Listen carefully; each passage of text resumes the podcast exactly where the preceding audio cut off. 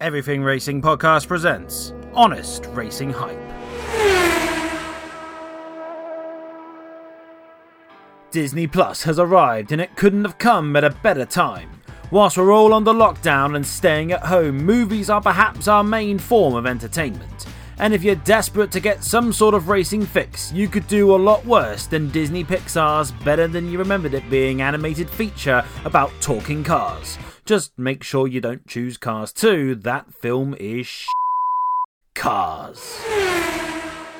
Put your feet up and watch a film about a hotshot young race car who has taken the world of not NASCAR NASCAR by storm, Lightning McQueen, as he struggles against his biggest nemesis, his own ego. Considering he's one of the most merchandised characters in Disney history, he's actually kind of a dick. Listen to Owen Wilson happily accept a big fat check from Disney to voice this egotistical race car, only to completely phone it in. I mean, seriously, could you sound any more bored, mate? You too can look like me. Ka-chow. Racing against McQueen is professional runner up Chick Hicks, the owner of the most NASCAR sounding name imaginable, who is supposed to be the antagonist of the piece. But he's equally as dislikable as the protagonist, so who else can we root for here? Well, there's Strip Weathers, whose main character trait is that he's old. Watch as these three cars somehow have a freeway tie at the final race of the season, battling over the Piston Cup. But let's be honest, McQueen lost that race. I mean, he stuck out his creepy looking car tongue to force the tie. That's a solid loss right there. Meaning, for the sake of the plot, instead of declaring the champion down to the amount of wins they've had across the season, they'll just take part in an extra free car only championship decider across the country in one week's time. That's a lot to organise in one week. How did they get insurance for an event like that so quickly? Wait, don't think about it too hard. Don't think about it. On his way to the race in Los Angeles. Wait, this film takes place on Earth?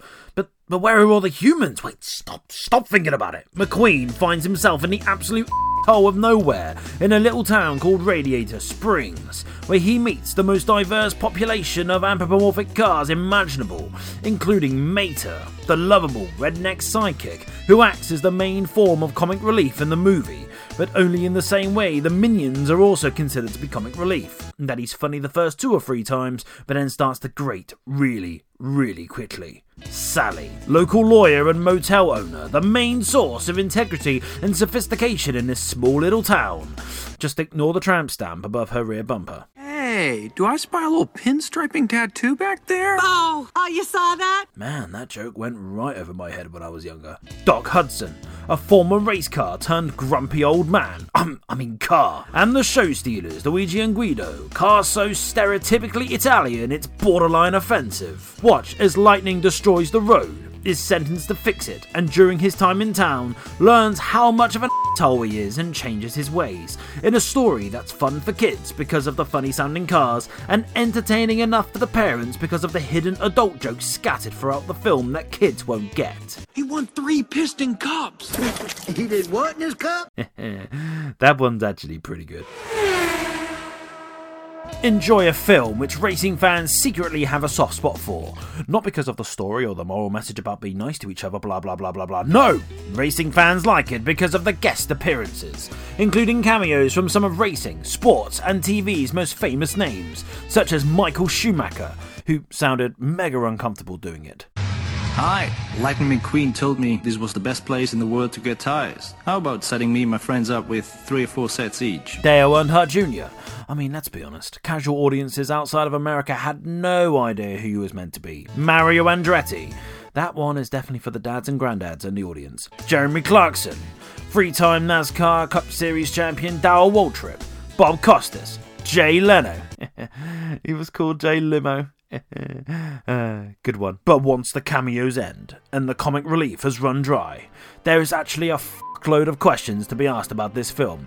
Because when you stop and think about it, the Cars franchise is the weirdest in Disney history.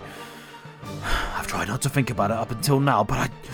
I just can't! Where are the humans? This is Earth, but it's just inhabited by cars. Did the cars kill all the humans? Are the humans the cars? How do the cars have eyes, teeth, and tongues? Do the cars take over the humans and their human counterpart is actually trapped inside the car? Are their human counterparts actually stuck in underground tunnels like in the movie Us? What about aeroplanes and helicopters? Are they being controlled by cars? Oh, or are they a car as well? How do cars die? How are cars born? Do cars have sex? Do cars start out as baby cars and then they grow to their adult size over time? Why are cars queuing for the bathroom? Do they have organs like humans? How do they climb stairs? How did cars build all the buildings on Earth? I mean, they don't have any limbs. You saw how much effort it was to retarmac a road. How long would it take to build a house? How do cars type newspapers? How do cars create television programs?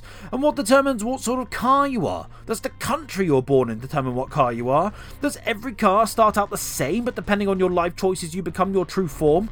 I feel really bad for the overweight RVs parked on the infield of each race. You can change, man, lose some weight, eat better. But what do they eat? Just oil and fuel? But there are cows. What are the cows producing? Oil? How did Lightning fix all the neon lights in Radiator Springs? Did he hire a mechanic? But he was stranded in the middle of nowhere. Are there telephones? But how will they die without hands?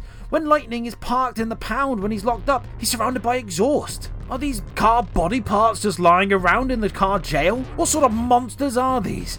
Oh god, I can't take it anymore! So settle in for an above average animated movie which brought Pixar's hot streak of absolutely amazing films to a sudden end. But it's better than you remembered it being, let's be honest.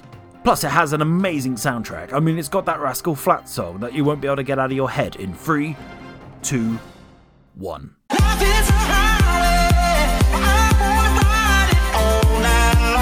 God, this song is so catchy!